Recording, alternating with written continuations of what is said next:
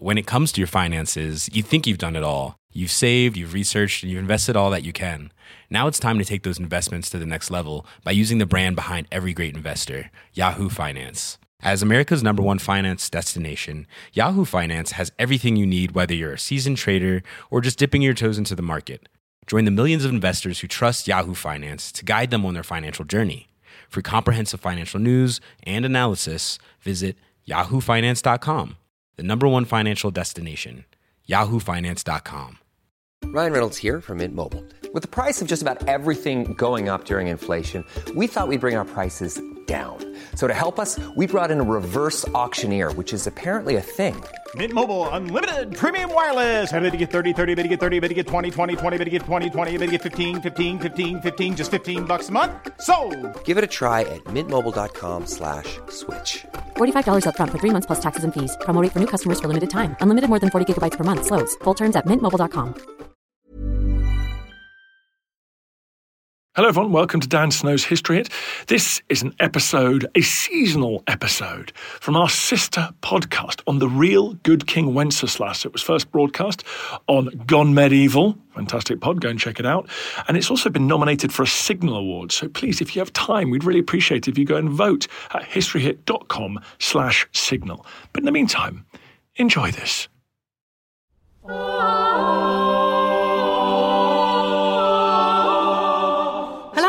And welcome to Gone Medieval. I'm Dr. Kat Jarman. Now, this time of year, many of us will find ourselves singing about a certain royal character who braves the weather so that he can distribute alms to a poor peasant on the feast of Stephen. That's the second day of Christmas. In snow that's deep and crisp and even.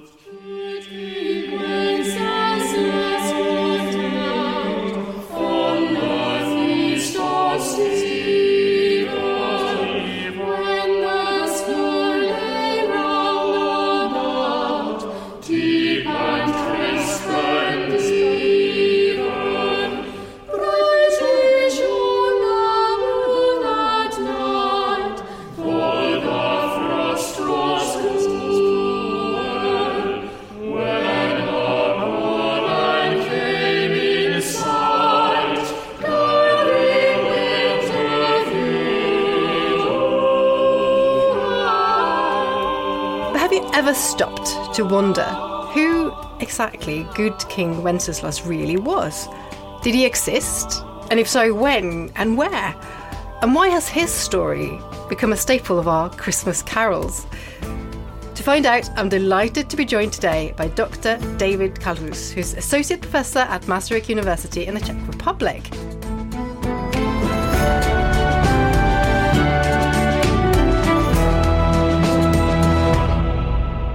David, thank you so much for joining me on Gone Medieval today. Thank you, Kate, for your invitation. It's a pleasure to meet you and your audience, and I will be happy to tell you more about Saint Wenceslas and his real life or context in which we should understand the text. Fantastic. So that I mean the first question really is was he actually a real person? Well, 99% of experts is convinced he really existed because we have some contemporary evidence for his life or at least for his death. However, what might be interesting is that one expert in religious studies tried to interpret all characters of early medieval Bohemian history as personification of some pagan gods and goddesses. Yeah, so we can be fairly confident then that, that he was a real character. Well, there were always doubts, but I think they are not well substantiated. And what sort of time period are we talking about? He lived a little bit later than Alfred the Great. So when Alfred the Great died 899, it was the time approximately when St. Wenceslas was born. It was about 905 and he was murdered 935 by his brother. So the beginning of the 10th century. Okay, well, I definitely want to dig into that family story a bit later on. But you mentioned Bohemia briefly. What sort of territory are we talking about? Where exactly is that, and what territory did that cover in the 10th century? If you are a bit familiar with European geography, Bohemia is now western part or western historical region of Czech Republic. And if I shall compare Bohemia, it's about half of England, about 50,000 square kilometers. And its capital was even in uh, St. Wenceslas time, Prague. Now, I know that in the song he's referred to as a king, but actually, at the time of his life, that's not quite accurate, is it? What sort of status did he have in 10th century Bohemia? That's a very interesting question because he lived in the times where those all rituals that change the status of the person to be a king were not fully petrified. So not all kings of the 9th or 10th century had been crowned or anointed like it was usual in later centuries of the Middle Ages. St. Wenceslav definitely was not crowned and was not anointed. And in contemporary sources, he was called Duke or Prince of Bohemia. And you hinted at some quite interesting family dynamics there earlier on. But in terms of his background, I know there's a quite a bit of drama in the stories about him in terms of his parents, or certainly his mother and grandmother. What's the background before he becomes the Duke and later King? Well, Bohemia and later Moravia were, since the end of the 9th century, ruled by a dynasty called Přemyslids. It's difficult to pronounce for any foreigner because it includes specific Czech consonant. They ruled Bohemia until the beginning of the 14th century, and most royal dynasties in Europe are related to them. The era of St. Wenceslas, he was just third known generation of the dynasty who even did not rule whole Bohemia at the moment he was born. They just ruled Prague and its surroundings. And when he should become Prince of Bohemia, he was too young to accept the throne. And in that time, there was a struggle between his grandmother and mother for who will rule for him until he gets adult. At the end, his mother, Drahomira, killed his grandmother or asked her retinue to kill her mother in law for her to become ruler of Bohemia. So that was the first martyr in his family we know about, and later he came to the conflict with his own brother Boleslav I, and it cost him his life. He was martyred as a young man in the seat of his brother in Boleslav. Yeah, it's quite a dramatic start, really, to his life and to his rulership. Now, I know that religion was quite an important aspect of all of this, wasn't it? Was he a Christian? Did he grow up a Christian? Were his sort of ancestors, his family, Christians as well? How was that in his rule? It seems that his grandfather was baptized in Moravia at the beginning of the 9th century. The Moravia was more important than Bohemia, and its ruler Svatopluk was deeply involved in the Frankish Empire and he was an important figure at the east of the empire. And he had also an archbishop to his disposal, Methodius, who was a missionary who came from Byzantine Empire in 860s. So it seems that Wenceslas' grandfather was baptized by that Methodius at the court of Svatopluk.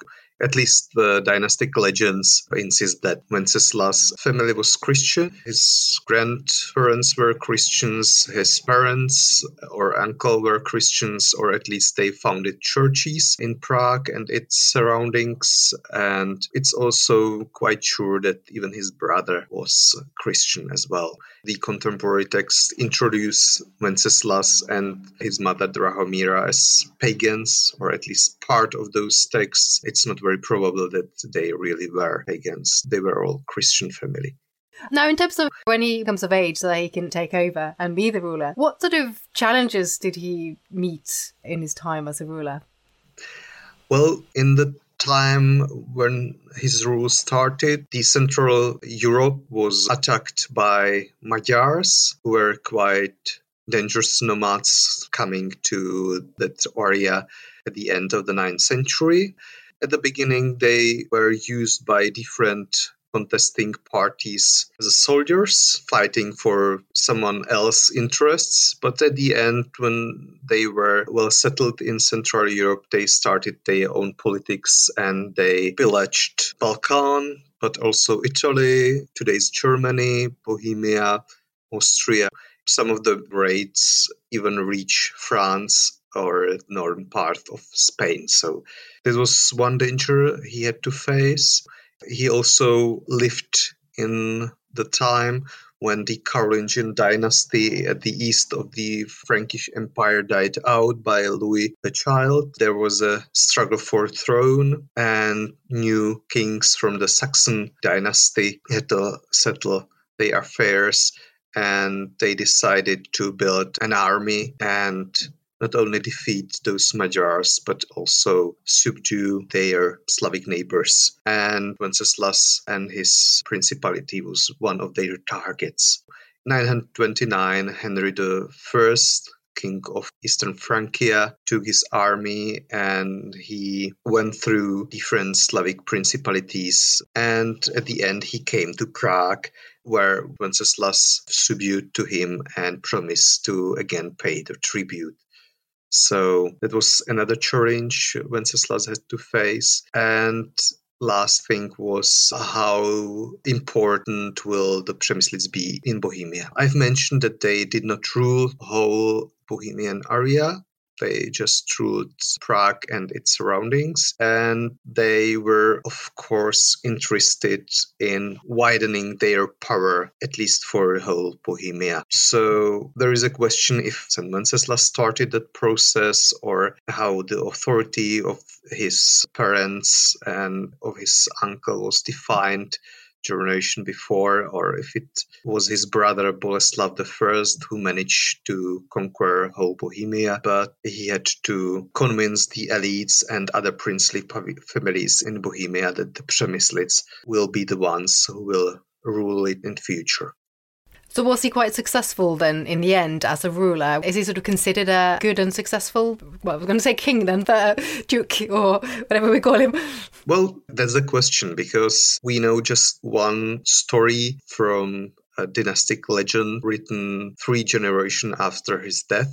And there is mentioned one local prince who denied obedience to, to St. Wenceslas. So Wenceslas collected his army and came to him and then because he didn't want to spill blood of his own warriors he proposed to his enemy that they can fight just two of them and who wins will be just the winner of the battle instead of cruel fight. And at the end that again pagan enemy kneel before him and when they asked him what's happened he insisted that he had seen an angel above st wenceslas who fought with him didn't dare to stay against him with weapon. So it might be that he was also quite successful warrior, but we only have that evidence. Yeah, so, so we're a bit limited in what we can know.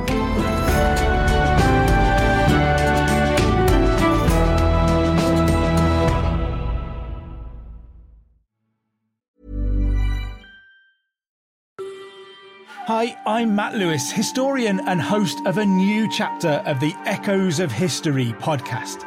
If you're an Assassin's Creed fan, and like me, want to be prepared for the launch of Assassin's Creed Shadows later this year, join us on Echoes of History as we head to feudal Japan to explore the real life history that inspired the latest game from this legendary franchise. Learn about Yasuke, the African warrior who entered the trusted circle of Japan's most powerful warlord. Hear accounts of cultures colliding when Portuguese missionaries landed on Japanese shores, and follow Japan's journey through years of division and bitter warfare to unification at the dawn of the modern era. Make sure you catch every episode by following Echoes of History, a Ubisoft podcast brought to you by History Hit, wherever you get your podcasts. Ryan Reynolds here from Mint Mobile. With the price of just about everything going up during inflation, we thought we'd bring our prices down. So to help us, we brought in a reverse auctioneer, which is apparently a thing. Mint Mobile unlimited premium wireless. Ready to get 30, 30, bit to get 30, bit to get 20, 20, 20, bit to get 20, 20, bit to get 15, 15, 15, 15 just 15 bucks a month. So, Give it a try at mintmobile.com slash switch. $45 upfront for three months plus taxes and fees. Promo rate for new customers for limited time. Unlimited more than 40 gigabytes per month. Slows. Full terms at mintmobile.com. When it comes to your finances, you think you've done it all. You've saved, you've researched, and you've invested all that you can. Now it's time to take those investments to the next level by using the brand behind every great investor, Yahoo Finance. As America's number one finance destination, Yahoo Finance has everything you need, whether you're a seasoned trader or just dipping your toes into the market. Join the millions of investors who trust Yahoo Finance to guide them on their financial journey. For comprehensive financial news and analysis, visit yahoofinance.com, the number one financial destination, yahoofinance.com.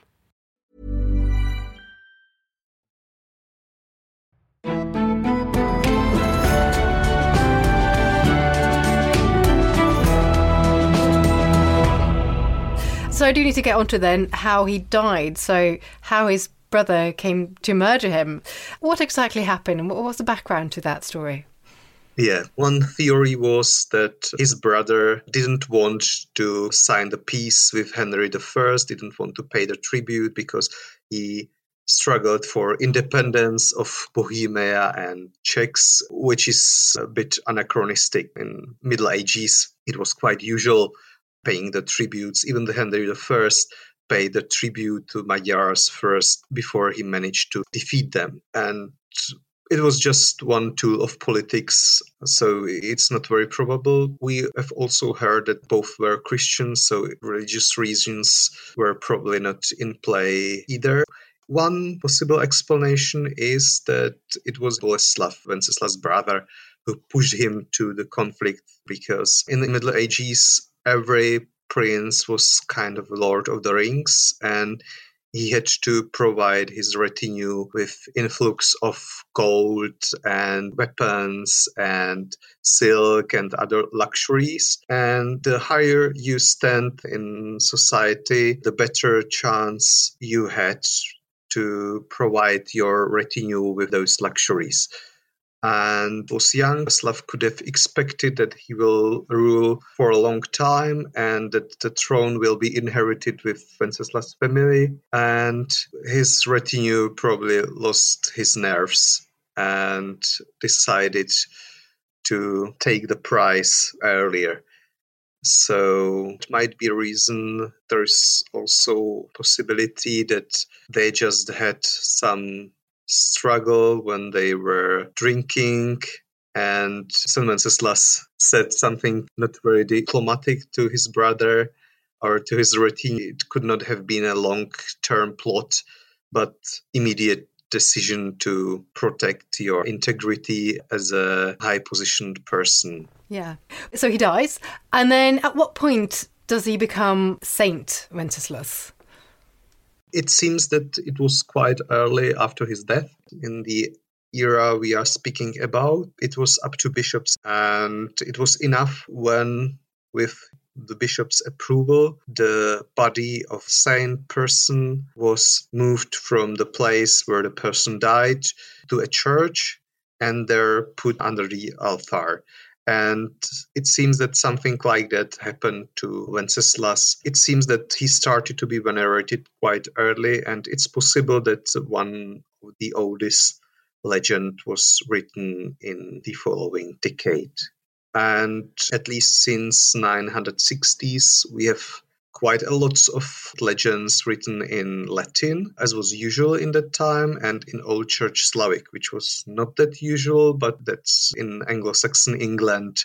The vernacular language was firm part of the literacy, so it was similar in Bohemia in the same time. And so it seems he became signed quite soon and it might be it was with the support of his brother and mother who had seen in it also an opportunity to use the fame of his brother to strengthen his own principality. That's interesting, isn't it? Because these saints are very much used and manipulated, aren't they? And in fact, there's a bit of a cult springing up around him, and and it spread away from Bohemia as well, didn't it? Well, it seems that some of the texts were written in Bohemia, but it also seems that many of the copies of those texts, or most of them until the end of the 12th century, were made in today's Austria. For example, I've tracked those manuscripts, and paradoxically, they are more from the neighboring regions than from Bohemia.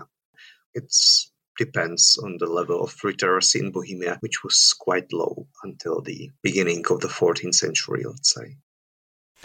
And one of the things that's often written about him and that he's sort of famous for is that he had this sort of great piety. He was a very righteous king.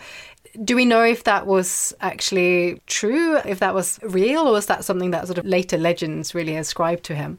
In many aspects, the time when St. Wenceslas lived was revolutionary. We have heard that the Carolingians, who ruled for two centuries most of the Europe, were replaced in many regions. But the royal anointing I mentioned was slowly introduced. And they also tried to think what to do with the holy men and women who are not directly related to the church, because most of the saints were bishops and monks and since the century, you had some kings, especially in England, which were somehow related to conversion. And you have to think how to style them to make them proper holy men. You often borrowed some elements from the holy bishops and from the monks and you somehow puzzled it together and you created kind of collage which seemed believable and useful, let's say, because those texts about the signs were not written just propagating cult of one holy man or a holy woman, but they also taught people how to behave. They presented an ideal of the person, the best king ever you could have imagined, or the best bishop you could have imagined. In the case of St. Wenceslas, it was a mixture of different ideas of the Holy King who takes care about his retinue, who provides it with the luxuries that's written in the legends, who is also successful warrior. Again, that's word by word in the legend, but who also very pious man who made a penance even if he wore princely clothes, but under that rough clothes that helped him to make a penance. Mm. And how about in the Czech Republic? What sort of reputational legacy has he left there? Is he a bit of a hero? Is he very well known, or how is he seen there today? He's definitely very well known because his statue you would find in St. Wenceslas Square, center of historical Prague, where many things happen. For example, it's closely related with Velvet Revolution. Several times a kind of assembly place where the people gathered when something important happened, change of the regime, or we won the Olympic Games in hockey or that kind of stuff. But his legacy is quite complex. Some people think about him in those historical categories. Some people insist that okay, he paid the tributes to those bad Germans. We have difficult history with Germany. So he was a traitor and we don't like him, which is nonsense because first there were no Germans in 10th century it's too early there were Saxons and Bavarians and Swabians.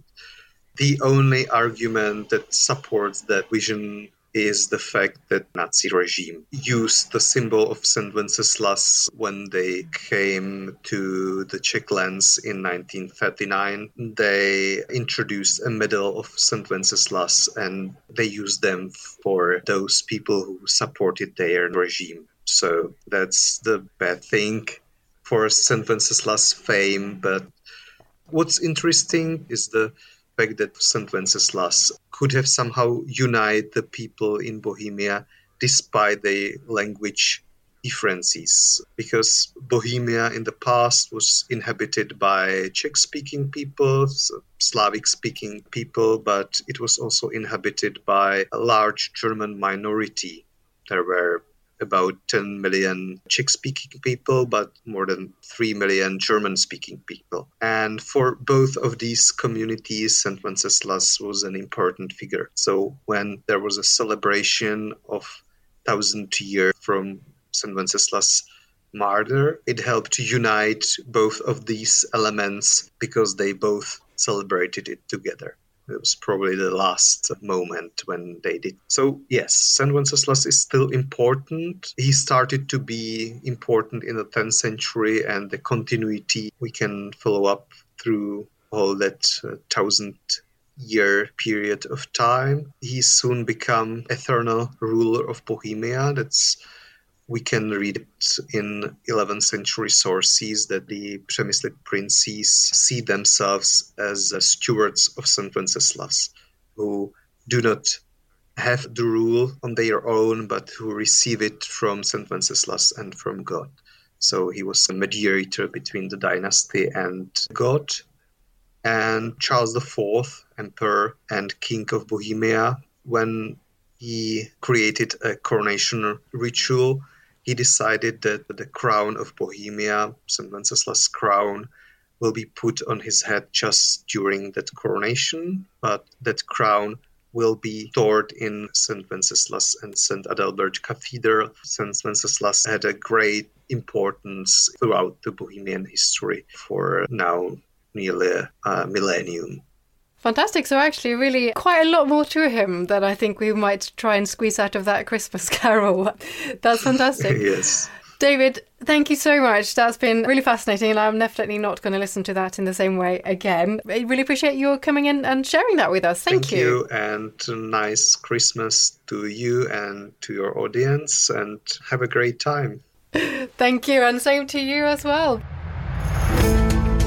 So that brings us nicely to the end of this episode. I'm Dr. Kat Jarman, and this has been an episode of Gone Medieval from History Hit. Don't forget to subscribe to the podcast if you haven't already. Do feel free to leave us a little review wherever you get your podcast. It really helps other people find the podcast. And you can subscribe to our Medieval Mondays newsletter by just looking in the episode notes wherever you found this podcast. That will bring straight up into your inbox every Monday morning uh, brand new medieval news. Thank you so much for listening, and I will be back again next Tuesday, and my co host Matt Lewis will be back on Saturday.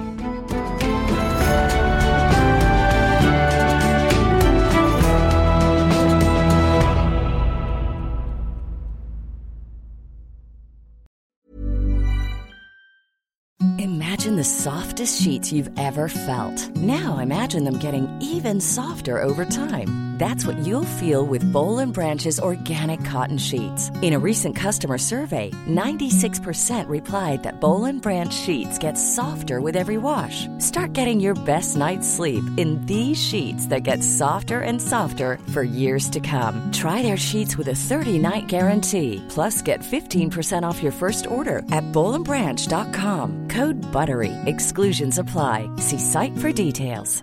When it comes to your finances, you think you've done it all. You've saved, you've researched, and you've invested all that you can. Now it's time to take those investments to the next level by using the brand behind every great investor, Yahoo Finance. As America's number one finance destination, Yahoo Finance has everything you need, whether you're a seasoned trader or just dipping your toes into the market. Join the millions of investors who trust Yahoo Finance to guide them on their financial journey. For comprehensive financial news and analysis, visit yahoofinance.com, the number one financial destination, yahoofinance.com. Thank you for listening to this episode of Dan Snow's History Hit. Please follow this show wherever you get your podcasts. It really helps us, and you'll be doing us a big favour. Don't forget, you can also listen to all of these podcasts ad free and watch hundreds of TV documentaries when you subscribe at historyhit.com slash subscribe. As a special gift, you can also get your first three months for just £1 a month when you use code Dan Snow at checkout.